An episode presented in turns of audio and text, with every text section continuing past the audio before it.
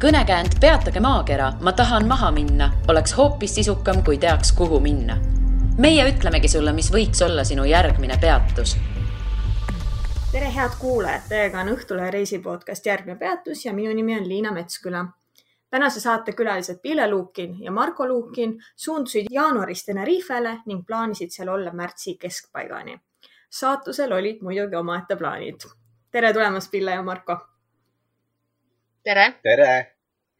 no nagu mainitud, siis te läksite jaanuaris Tenerifele ja tahtsite seal olla nii umbes kaks kuud.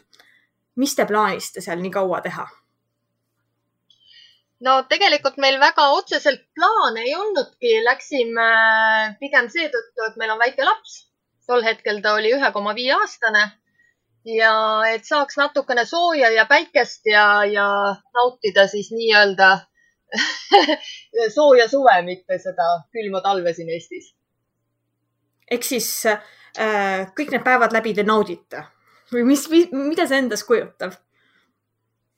no ütleme, need, kes reisivad matkabussiga, siis need pigem nagu teavad seda, et äh, matkabussireisijad ei ole need, kes äh, väga pikalt plaane ette teevad. et äh, nii ka meie, et me sõitsime siis Eestist Tenerifele matkabussiga ja esialgne plaan oligi peatuda paar päeva lihtsalt oma ühe tuttava juures, kes siis äh, elab juba aastaid Tenerifel matkabussis äh, mere ääres. ja mõtlesime, et paar päeva oleme tema juures ja siis lihtsalt rändame mööda saart ringi ja, ja vaatame, mida Tenerifel meie jaoks pakkuda on. miks te üldse Tenerife valisite, kas äh, selle tuttava pärast? Eh, ei, me käisime ka Tenerifel jaanuaris äh, aasta varem ja siis me käisime lennukiga paar nädalat ja meile no, esiteks väga meeldis seal kuidagi see õhkkond ja olustik on väga lahe. no kliima on. Äh, ja, kliima ja. ja just see, et ta ikkagi on Euroopa, et ütleme, kui väikse lapsega reisida, et see meditsiiniabi ja kõik see pool on seal ikkagi väga hea võrreldes siis sellega, et kui kui sama kaugel või samal laiuskraadil on Aafrika manner, siis minu jaoks on seal tunduvalt ohtlikum kindlasti olla kui Tenerifel mm. -hmm. aga kuidas teil üldse see tööga asi on, et tööl ei pea käima, sina, Pille, ma saan aru, oled äh, lapsega kodune praegu veel või vähemalt siis olid, aga Marko, kas, äh, kas sa tööl ei pea käima? ei no meil on ju kaugtöö võimalused ahaa, sul on hea töö vist juba. täna on kõik juba, kõik juba aru saanud, et, et kodus saab ka tööd teha. ühesõnaga, sina mm, võtsid oma arvuti või mil, mis iganes äh, seadme sa, milles sa tööd teed, kaasa ja mõtlesid, et seal Tenerifel tiksudes on hea tööd teha. just. aga õnnestus ka või? et oli see, oli, kuidas ja. see tundub, et et on seesama efektiivne? ja muidugi.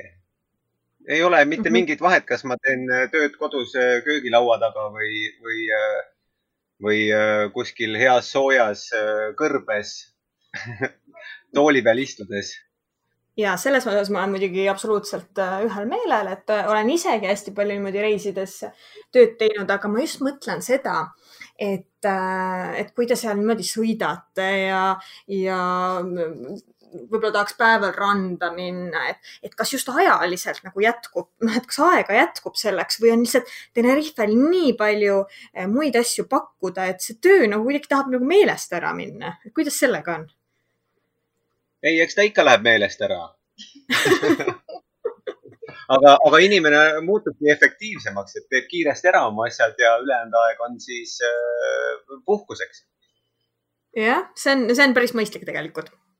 aga ja. Äh, kui te nüüd, äh, kui te nüüd äh, otsustasite minna sinna Tenerifele, kas see oli kohe teadmine, et matkabuss või, või mis, kuidas te seda omavahel arutasite, et, te matkabussini jõudsite? ja, sest äh, me, miks üldse meil on see matkabussi teema, on sellepärast, et me mõlemad ei kannata lendamist. meil on kunagi olnud üks väga-väga raske maandumine ja peale seda me olemegi vältinud alguses reisimist, sest me ei taha lennata ja siis me avastasimegi enda jaoks matkabussi. Et meil oli tegelikult see, ütleme, teine pikem reis, et esimene reis oli meil ka peaaegu kolm kuud või? suusatasime. ja käisime suusatamas ja Hispaania lihtsalt mandril sõitmas. et selles suhtes äh, meil ei olnudki nagu üldse varianti, et, et me läheks mingi muu transpordiga kui matkabussiga. sest me väga palju ikkagi reisimegi matkabussiga, et me ka Eesti-siseselt käime külas inimestel matkabussiga okei okay., aga teil on siis enda isiklik matkabuss või te rendite seda? meil on isiklik mm. -hmm. no siis on sellega hea mugav käia. kui kaua üldse võttis aega mm, Tenerifele minek? no meil võttis aega kaks nädalat peaaegu. kuusteist startisime. ja kuusteist jaanuar startisime ja kakskümmend üheksa või kolmkümmend jaanuar jõudsime kohale mm. -hmm. sest jah. no kaks nädalat äh, teel ähm, on see selline nagu tüütab ära ka seal matkabussis olemine või, või oli lihtsalt kuidagi tegi, tekitasite äh, sinna nii palju vaheldusrikkust ka, et kuidas sellega on? no tegelikult see kaks nädalat on ka nagu reis selles suhtes, et äh, kuna meil on just väike laps, siis me ei sõida päevas viis-kuus tundi korraga, vaid pigem me sõidamegi kaks-kolm-neli tundi ja siis me juba sätime ennast kuskile kämpingplatsile, kus siis äh, me juba nii-öelda alustame puhkamist. Ehk siis terve see reis või see sõit ei ole meie jaoks nagu niisugune järjest igapäevane sõitmine, kus võiks tekkida siis tüdimus või, või rutiin või et pigem me ju külastame igal pool, kui me hakkame, me sõitsime küll Helsingist äh, Saksamaale laevaga ja Saksamaalt juba me hakkasime siis paari-kolmesaja kilomeetri kaupa Hispaania poole minema mm. -hmm. et ta on ikka juba puhkus, puhkus on juba sellest hetkest, kui nagu bussi istume mis olid need äh, säravamad äh, hetked sinna või, või erilisemad puhkusehetked selle teekonna jooksul? miks oli see teekond lahe või omapärane? no ütleme, sellel reisil meil oli ikkagi väga palju üllatusi, et äh, kõigepealt äh, Hispaania tormist algas see kõik, eks? ei no ütleme, et üllatused olid see, et äh, Soome laev oli väga, väga selline saunad ja mängutoad suured ja noh, see oli nagu esimene selline positiivne, positiivne üllatus jah ja siis äh, no Hispaaniast rääkides, meil on Hispaanias kuidagi aegade jooksul välja kujunenud üks lemmikkämping kus on ainukesena saun, sest muidu väga Hispaanias saunasid ei ole. Ja ka seekord siis peatuspaigaks me valisime kohe Hispaanias kämpingu, kus oli saun. ja õhtul oli kõik väga ilus, tore, rahulik. ja siis, kui me öösel ärkasime üles selle peale, et kõik käivitasid millegipärast oma matkabusse, mõtlesime, et jube imelik, et inimesed hakkavad öösel kella kaheteist, ühe ajal kõik ära sõitma ja siis üks meil kõrvalnaaber teavitas, et, äh, et kardetakse üleujutusi, et jõed hakkavad üle tulema ja kiiresti on vaja kämpingplatsilt lahkuda, et politseikolonn juba ootab teid ees ja viib teid turvalisse kohta. et siis äh, pakkisime ruttu oma asjad kokku, laps ma magades tagavoodist autotooli ja, ja oligi politsei ees ja umbes viiskümmend matkabussi reas sõitsid siis nii-öelda sealt kämpingplatsilt ära mägedesse. et see oli selline ühelt poolt esialgu hirmutav, sest me ei teadnud, kuhu meid viiakse, mis edasi saama hakkab. aga no ei olnud väga kaugel, mingi kümme kilomeetrit või? kümme kilomeetrit jah, sõitsime niimoodi kolonnis ja paigutati meid ühte kooliparklasse ja veetsimegi öö seal matkabussidega ja teised küll hommikul kutsuti tagasi, öeldi, et kõik on korras ja hästi, et ei tulnud õnneks üleujutusi aga kuna meil ei olnudki plaan seal pikemalt peatuda, siis me juba hommikul startisime sealt edasi. Ja siis te startisite kohe Tenerife poole või, või kuidas? no selles suhtes jah, Tenerife poole, et noh, siis me mööda rannikut jälle sõitsime edasi mõnesajad kilomeetrit järgmisse peatuspunkti. aga meie jaoks oligi huvitav see, et Eesti tuttavad ja sugulased kõik helistasid ja ütlesid, et issand, et nii jube torm on ja et kuidas teil seal Hispaanias läheb aga meie nagu ei teadnud midagi, me küll nägime mingeid lumevaalusid kõrval teede ääres, aga, aga me vist kuidagi jõudsime nagu päev hiljem täpselt nendesse kohtadesse, kus juba oli suur torm üle käinud mm. -hmm. no Tenerifele te läksite laevaga, eks ju? ja, ikka, ikka ja. ja äh,, aga räägi, et äh, mul pole aimugi äh, nagu, et kust äh,, kus kohas mandrilt Tenerifele saab äh,, kui ka, kui kaua see aega võtab, palju see maksab, räägi natukene sellest, mis laev see on ja nii edasi. No Tenerifele saab minna kolme erineva firmaga ehk siis kolme erineva laevafirmaga. laevapilet iseenesest on äh, väga kallis ja ajaliselt nad sõidavad natuke erinevalt, et meie valisime siis minekuks kõige odavama laeva, mis maksis siis üks suund koos matkabussiga kaheksasada kaheksakümmend eurot. ja see sõitis üle siis kaks ööpäeva ehk siis nelikümmend kaheksa tundi. Ja nad milline... lähevad siis Huelva, jah. Ja tähendab, nad lähevad Huelvast nüüd kuhu? Või mis asja? Lähevad Tenerifele. Vahepeatus on küll äh, Grand, Grand Canarial, aga, aga mm -hmm. ikkagi nagu lõpp-punkt on Tenerife Mm -hmm. kas need laevad on sellised nagu ütleme Tallinn, Stockholm, et, et sul on seal mingid restoranid, poed, ma ei tea, kasiino, automaadid ja nii edasi, et on sul seal tegemist või sa reaalselt need nelikümmend kaheksa tundi mm passid mingis igavas väikeses ruumis näiteks? no seal on üks kohvik nii-öelda või sihuke söökla, aga ei, ta pigem ei ole kruiisilaev, et seal midagi ei toimu.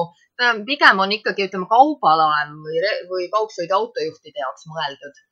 Et uh, jah, et, et pigem sa nelikümmend kaheksa tundi lihtsalt istud kas kajutis või siis äh, jalutad ringi, aga ega seal noh, iseenesest jalutada ka midagi ei ole et mida rohkem mhm. muidugi jõuad Tenerife poole, seda ilusamaks läheb ilm, et siis saad olla õues terrassi peal juba hakata esimest päikest võtma mhm.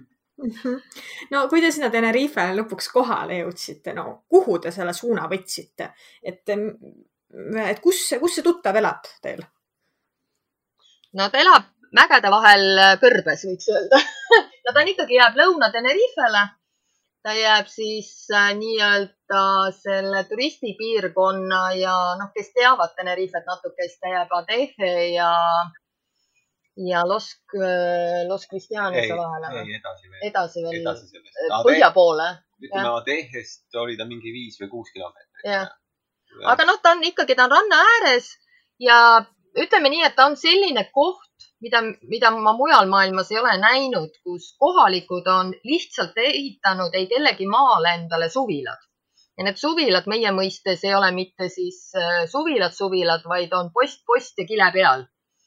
ja, ja nagu tõsimeeli kohalikud elanikud käivadki seal suvitamas, no, suvitamas, oma nädalavahetusi veetmas ehk siis igaüks on ehitanud käepärastest lipikutest endale sinna onnikesed ja, ja reaalselt siuksed täiesti normaalsed inimesed istuvadki nädalavahetustel seal oma onnikestes. ja kui keegi teab, vaata lennujaama juures oli see Pilpa küla. jah, vanasti Eestis ja, jah. siis see Pilpa küla on täielik luks. jah, selle kõrval. selle kõrval jah, mis seal on ehitatud. et seal on nagu koorma, koormakatted ja euroalused ja, ja sellest on sellised majakesed ehitatud ja see on siis äh, nüüd selline äh, kohalike selline fenomen, et see, need ei ole välismaalased, kes, kes mõtlevad, et ma davai, teen mingisuguse mingi putka endale ja olen seal.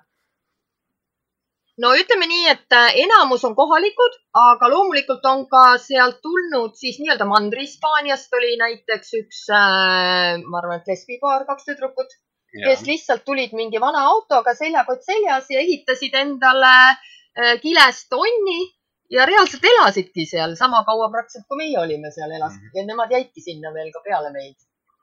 et äh, ja muidugi mina ütlen, et äh, eestlasi tuli ka sinna päris mitu oma, siis nemad küll tulid oma kas järelhaagisega või matkabussiga. no ajutiselt. Mhm. ajutiselt ka nagu sinna puhkama.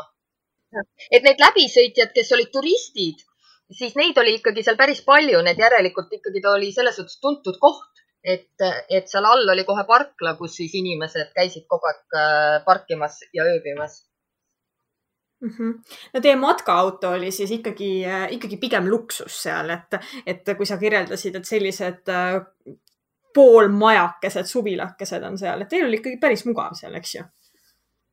ja, ja, sest meil olid päiksepaneelid on peal, meil oli vool olemas, me vaatasime õhtuti televiisorit. Eesti Televisiooni. Eesti Televisiooni, olime uudistega kursis ainuke, ainuke miinus, mis oli meil seal, oli veepuudus ehk siis seal kohapeal vett ei olnud võtta mitte kuskilt, välja arvatud merevett või ookeanivett siis.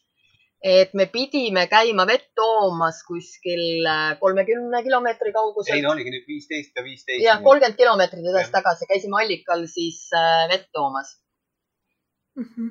no aga kirjeldage seda kohta äh kus teie äh, enda selle matkabussi maha panite ja noh, ma ei tea, astute bussist välja ja vaatate, et oi, selline ümbrus. no neid suvilaid me juba kuulsime, neid, need olid koledad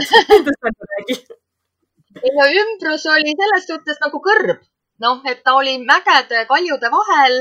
kaljude sees veel olid muidugi omakorda koopad, kus inimesed elasid ja ümberringi pigem olid ikkagi kaktused ja kõik oli kaktus. ja ainult kaktused ja ilusad punased kaktusemarjad. ja, ja, ja ookean oli kakssada meetrit. jah. jah, ehk siis äh, bussist välja astusid, siis äh, natuke jalutamist ja olid kohe ookeani ääres, kus me siis tegelikult enamus päevi veetsime. sa ütlesid, et inimesed elasid koopas. mis asja? räägi sellest. ja koopaste sees. no ma ei, nad olidki ehitanud, ma arvan, et seal oli umbes niisugust kuus-seitse püsielanikku ja. ja me küll koopa sisse vaatama ei läinud, sest seal on ikkagi täiesti niisugune ka oma kommuun nii-öelda. nii et, äh, aga nad olid ikkagi täitsa nagu toad on uuristatud koobaste sisse Mäe, mäekurusse jah. ja, ja, ja, ja pidi olema nii seal, et kui üks koobas jääb tühjaks, et inimene läheb välja, siis täitsa vabalt võib lihtsalt järgmine inimene sinna oma asjadega sisse kolida ja siis see on juba jälle tema oma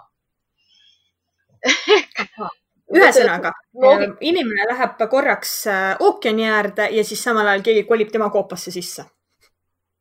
ei no ta peab ikka välja kolima, ma saan aru, et seal ikkagi jutud liiguvad, et näete, nüüd see koobas jäi tühjaks, siis äh, järgmine inimene nii-öelda siis saab selle hõivata, selle koopa. et äh, ühes nendest koobastes oli isegi kunagi elanud üks Eesti kirjanik. Ta... no ta oli oma raamatu seal kirjutanud. jah, jah ja., et nii kauaks läks sinna elama, et oma raamat kirjutada mm. -hmm. no tegelikult ikka teid kuulates, et pigem äh, ikkagi on selline tunne, et see on äh, selline hästi idülliline elu teil seal, et äh, olete kahesaja meetri kaugusel ookeanist ja, ja mägede vahel, kõrb, kõik jutud. kas äh, midagi oli nagu nõme ka selle juures või tõesti oligi nii, nii vaimustav ja äge? no kui see idüll oleks seal kestnud ja oleks see reis ka lõppenud sellise idülliga, siis ma arvan, et oleks see mälestus olnud kindlasti palju positiivsem. kuid äh, noh, nagu ikka, siis äh, ilmastikku vastu ei saa. et me elasime üle seal kaks korda Kalimat, mida me siis äh, ennem ei olnud näinud. see on Sahara liivatorm. jah, et esimene kord oli kohe, kui me kohale jõudsime suht, aga siis oli väikene, ütleme noh, siis oli niisugune tavaline torm, nagu võib Eestiski olla et, äh, et aga noh, välja arvatud see, et seal oli ka liiv õhus. aga teist korda oli see torm ikkagi päris kohutav, noh, meid küll hoiatati õhtul, et tuleb, tuleb täna väga suur torm, et varjuge. aga õhtu oli väga vaikne, me ei osanud nagu oodatagi, et võiks midagi väga hirmsat olla. tegelikult oli rahulik. tuul hakkas tõusma, aga, aga ta oli selline, nojah, nagu läks muudkui tugevamaks, aga sellist liiva ei olnud nagu õhtul. jah yeah ja, ja, ja, ja mina nägin selle ära, et läksin veel õue ja, ja siis ma üle mäe nägin äh, sellist äh, pilve tulemas või kui keegi on Muumia filmi näinud, siis niisugune, kui see, kui see suur liiv tuleb, niisugune must sein tuleb sinu poole. et ma ei jõudnud muud teha, kui jooksin bussi taha varju. ja, ja, ja, ja vot siis hakkas see suur torm pihta meil, mis, mis vist jääb eluks ajaks meelde et kui, kui meil siin räägitakse, et oi, et torm on kakskümmend viis meetrit sekundis tuul, siis seal oli äh, puhanguti viiskümmend viis. et nagu sõidaks autoga kakssada kilomeetrit tunnis aga me olime õnneks, meil oli auto ninaga tuule poole, nii et meil väga hull ei olnud aga kui kaua selline asi üldse kestab, et ma tõesti olengi ainult sellest kuulnud, ma ei ole ise õnneks seda kogenud.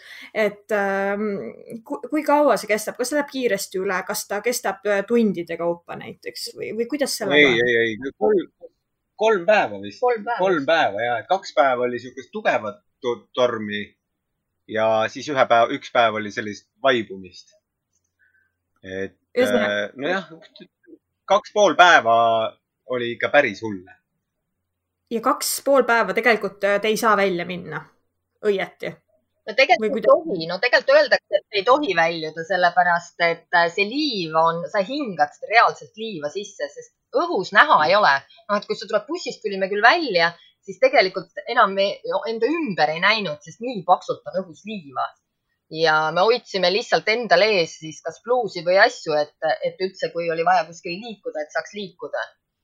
Aga no üks asi on see liiv ja tuul, aga tegelikult oli see ka, et temperatuur oli kolmkümmend kolm kraadi kogu aeg ööpäevaringselt. ja, ja see ei ole nagu niisugune, kuidas ma ütlen, soe, vaid ta on selline lämbe ehk sul ei ole võimalik midagi hingata, see tolm on õhus, siis on see kuumus ja no bussis oli veel eriti, et äh, panime igale poole siis lõpuks märjad rätikud, et natukenegi tekiks sellist niiskust ja õhku ja saaks hingata üldse midagi. ja niiskust oli seal palju, aga lihtsalt see, need ja need märjad Tolmu. rätikud tõmbasid üks kaks-kolm kraadi tegelikult jahedamaks. et see oli täitsa nagu naljakas. ma olen kuulnud, aga polnud enne proovinud.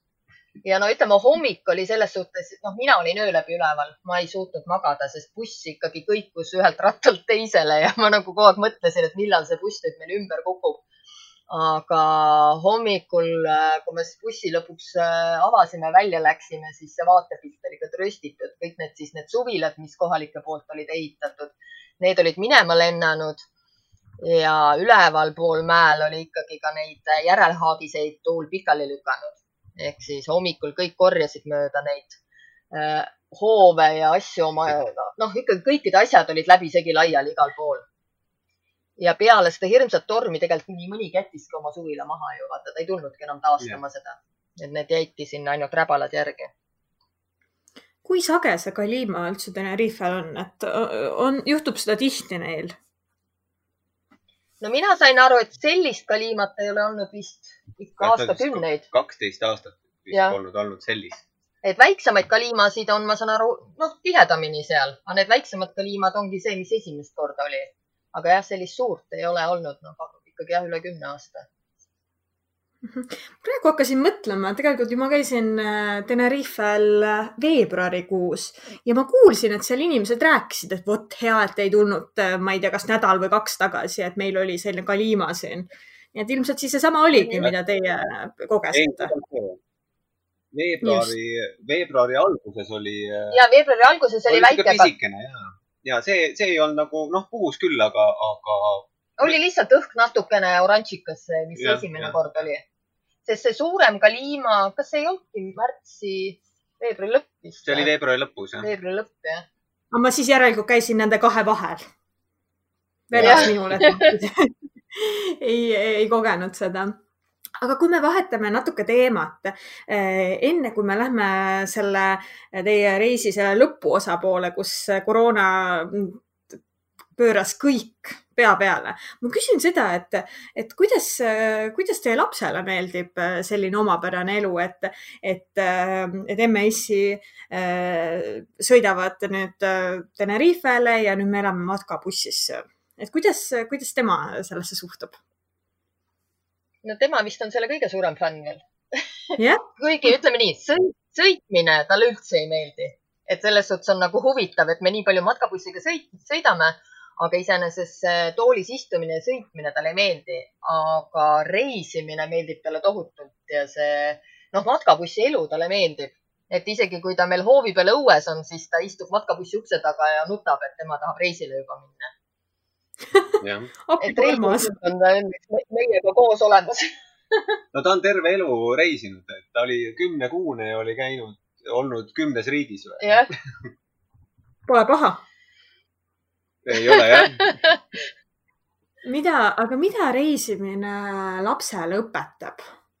mida te selle kohta ütleksite? no me ei tea veel. jah, no tõenäoliselt on, hetkel on ta nii väikene, et äh, praegu on ta kaheaastane, et tõenäoliselt ta kindlasti ei mäleta neid reise, mis siiani on olnud. et ainuke, mis on temale täna positiivselt mõjunud, ongi see, et ta on saanud, noh, ütleme nii, et kui ta oli üheaastane, siis äh, käisime Hispaanias ja kui ta oli viiekuune, käisime Hispaanias, et ta on saanud seda D-vitamiini, et äh, luksusõhk, meie laps on olnud siis üks kord selle kahe poole aasta jooksul siis nii-öelda Jah. haige, nohus. Ei no nohus on olnud, aga ütleme, palavik on üks kord ja see ka oli üks päev. no arvestades seda, kui palju lapsed on haiged, on äh, see märkimisväärne tulemus, ma ütleks. no just, et meie nagu tänane noh, mõte ongi, et praegu jälle vaatad seda sügist ja külma ilma ja noh, nüüd rääkimata, eks ole, on koroona, siis äh, siis pigem jah, isegi tema, ütleme siis niimoodi tervise turgutamiseks on need reisid täna talle kindlasti väga hästi mitte ainult tema, ise ka. ise ka jah. just, no seda koroonat me oleme juba siin äh, mitu korda maininud ja natukene puudutanud ka, et äh, no koroona pani ikkagi põntsu teie sellele reisile, mis juhtus? no juhtus see, et äh, mingi hetkeks ikkagi levisid ju uudised, et on koroona ja jälgisime neid tulemusi. ütleme nii, et küll Tenerifel oli algselt küll nakatumisi vähe ja, ja, ja ei mõelnud selle peale, et nüüd midagi ilge paanika võiks tekkida. aga seal ei läinudki väga hulluks. Tenerifet võib, võib seda mä- märtsi olukorda võis täiesti võrrelda nagu Eesti olukorraga. Need on umbes, seal on inimesi sama palju ja nakatumiste arv oli sama. nakatumine oli suht sama kogu aeg. aga Hispaania lihtsalt kehtestas väga ranged piirangud.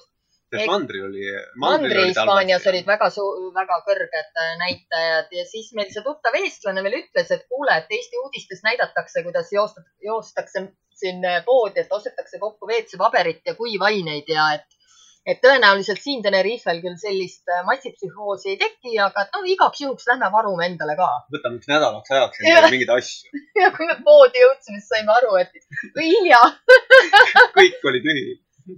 et, et tõ- tõsiselt letid olid kõik tühjad, ma, ma ei tea, võib-olla Eestis oli tõenäoliselt samamoodi, aga kõik just need konservid, makaronid, riisid, no tühjus. ja siis tulime sama targalt sealt poest tagasi, aga läksime veel oma külapoodi. ja meie väike külapood ja seal oli, seal ei olnud mitte mingit paanikat, seal oli kõik, kõik olemas, nii et sealt me saime siis ikkagi oma marud kätte. meil on seda riisi siiamaani alles. see on, see on, see on nagu Ja- juba suveniir, suveniirriis, mulle tundub sel juhul. ja siis läksimegi õnnelikult oma bussi juurde tagasi. ja, ja, ja arvasime, et meil siin kõrbes on jube hea mõnus olla, et inimesi läheduses ei ole. ja et kui me siin püsime ja väga harva kuskile poodi läheme, et siis äh, meid see koroona ei tohiks üldse puudutada. jah. jah, hakkasime ennast sisse seadma niimoodi, et noh, et juba tegime bussi ette niimoodi, improviseerisime nagu suure toa ja, ja, ja ma hakkasin ka mäe sisse uuristama, et teeme nagu köögi endale ja kui me peame siin nagu kauem olema, et siis hakkasime nagu mugavamaks tegema veel elamist. aga see sai ka päris kiiresti lõppu. see sai praktiliselt teisel päeval. nädal aega vist tegelikult me saime olla. ja siis, ja siis tuli politseiauto, sõitis sinna kõrbesse ja esialgu väljus sealt äh, hispaania keelt kõnele- kõnelev politseinik, kes suutis meile käte-jalgadega selgeks teha, et kohe paneme teie käed, Käed raudu raudu.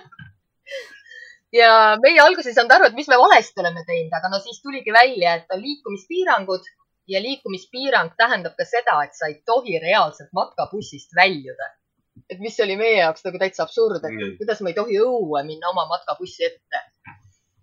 ja, ja nad ütlesidki, et hakkavad meid iga päev kontrollimas käima. Äh, me olime sellise koha peal, et me nägime alati, kui ähm, äh, sinna mäekurusse sõitis politseiauto või ükskõik, mis auto sinna sõitis, meie nägime, aga nemad nägid kogu aeg meid ka. ja siis meil tekkiski selline asi, et me nägime juba päevi, et iga mingi aja tagant käib nagu patrull, sõidab sinna alla mm. -hmm. ja siis lõpuks see patrull ju tuli meie juurde ka.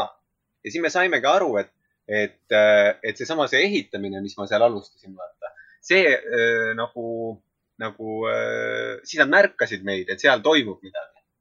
ja siis nad tulidki sinna, et siis ma sain aru, et nad käskisid kõik ära koristada, noh nagu kokku pakkida ja ütlesid, et istute bussis, muidu paneme, muidu paneme käed raudu ja seal oli, seal oli need trahvid olid ikka sel hetkel oli kolmkümmend tuhat oli vist. ja kolmkümmend tuhat eurot, jah. kolmkümmend tuhat eurot oli nagu maksimumtrahv selle eest, kui sa ei, ei, ei äh, järgi neid reegleid, mis on kehtestatud.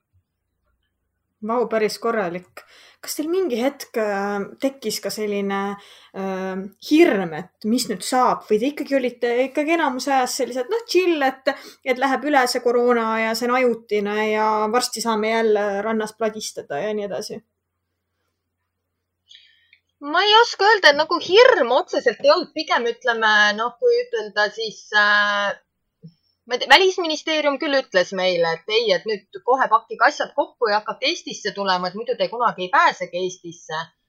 aga õnneks on mul abikaasa kuidagi väga selline äh, rahulik ja rahumeelne, kes kohe mind maha rahustas ja ütles, et kuule, et mõtleme nüüd reaalselt, et kui me hakkame siit sõitma, praegu on meil märtsikuu, igal pool on külm, talv ja jääme lõksu kuskile Poola piiri äärde, et see oleks ju palju õudsam et see koroona on ju reaalselt igal pool, et me ei ole täna kindel, et me jõuame nagu Eestisse välja. ja et parem ikkagi leiame siin soojas mingi lahenduse, et, et riskid on nagu palju väiksemad, kui me ikkagi siia jääme. me olime mõne päeva, olime siis peale seda, kui, kui politsei ütles, et me ei tohi välja minna, siis me olime kas päeva veel või? ja päeva olime, siis ja. hakkasime otsima, jah. siis hakkasime otsima otsima siis nagu sellist uut elamist, mis oleks sisehooviga maja, et, et kus saaks siis väljas olla. ja, ja, ja noh, ütleme, et leidsime. et kuna me käisime seal kinnisvara vaatamas, siis me teadsime mõnda sellist varianti.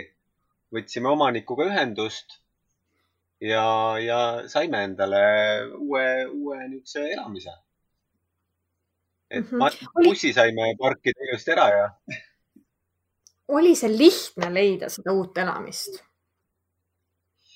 no tegelikult ei olnud, sest turistidele keelati rent ära millegipärast. ma arvan, et äh, ma ei tea, mis selle põhjuseks võiks olla, sest äh, ma saatsin päris mitmesse kohta päringuid, et, äh, et kas teil on rentida maja, need, mis muidu olid ametlikult rendis ja nad kõik äh, andsid mulle eitava vastuse, ütlesid, et, et, et äh, nii-öelda government või siis, kuidas see on siis, valitsus. valitsus on otsustanud, et ei tohi enam rendile anda. et need, kellel on kehtivad rendilepingud, need võivad edasi elada, aga et uusi rendilepinguid sõlmida ei tohi lühiajalisi. et, et selles suhtes ütleme nii, et meil vedas. aga kuidas te siis saite selle äh, kodu endale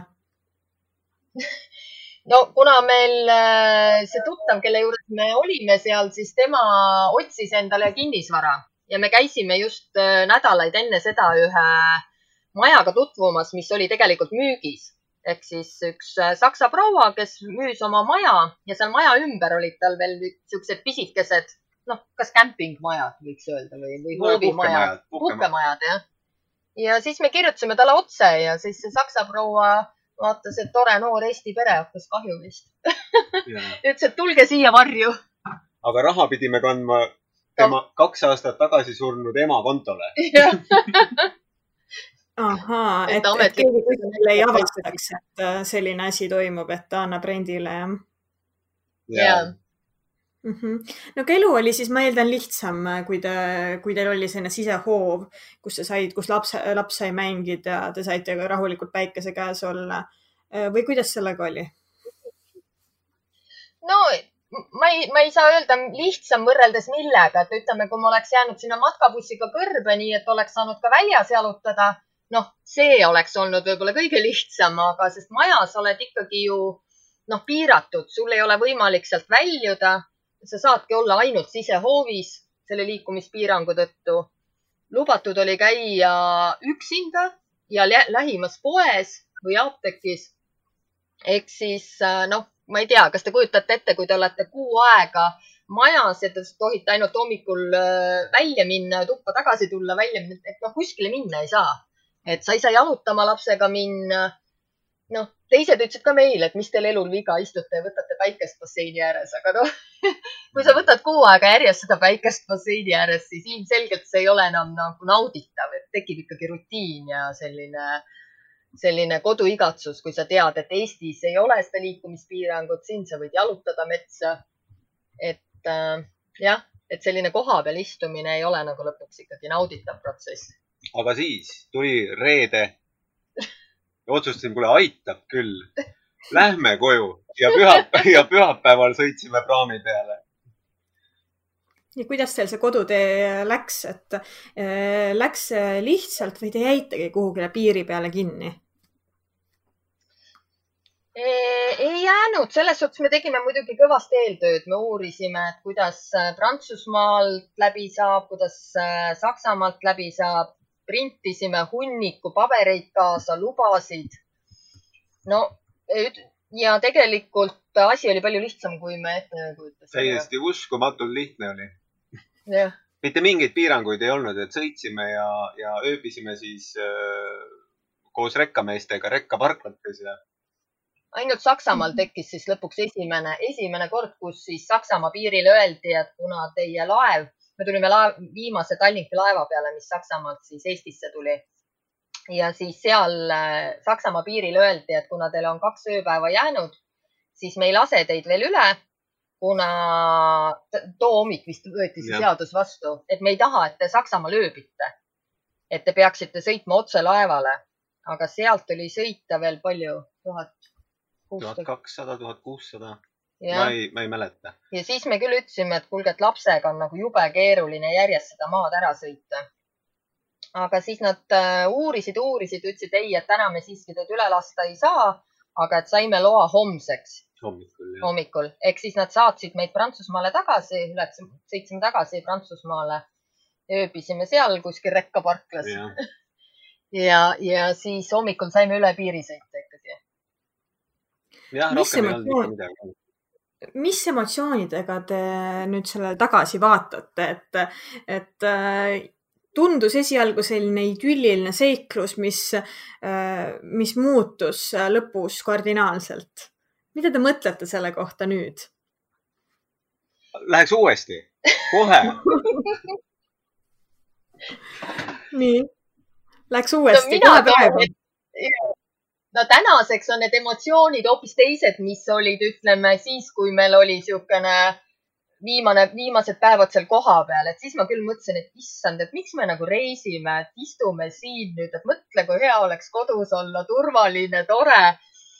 aga selline sihuke noh, negatiivne emotsioon, mis kestis, ma arvan, sihuke kuu aega. ei siis, olnud isegi seda. ei olnud vist nii kauagi.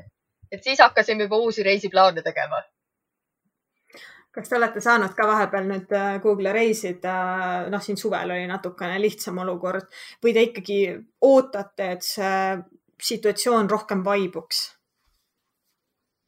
no suvel me käisime ainult Lätis, me tegelikult suvel väga ei olegi, me tavaliselt reisimegi kas sügisel või siis juba jaanuar-veebruar.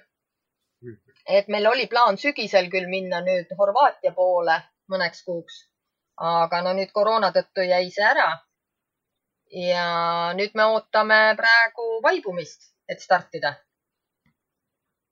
ma arvan, et seda vaibumist äh, ootavad, ootavad kõik selle järgmise peatuse kuulajad ja ülejäänud inimesed ka reisida tahaks ju väga.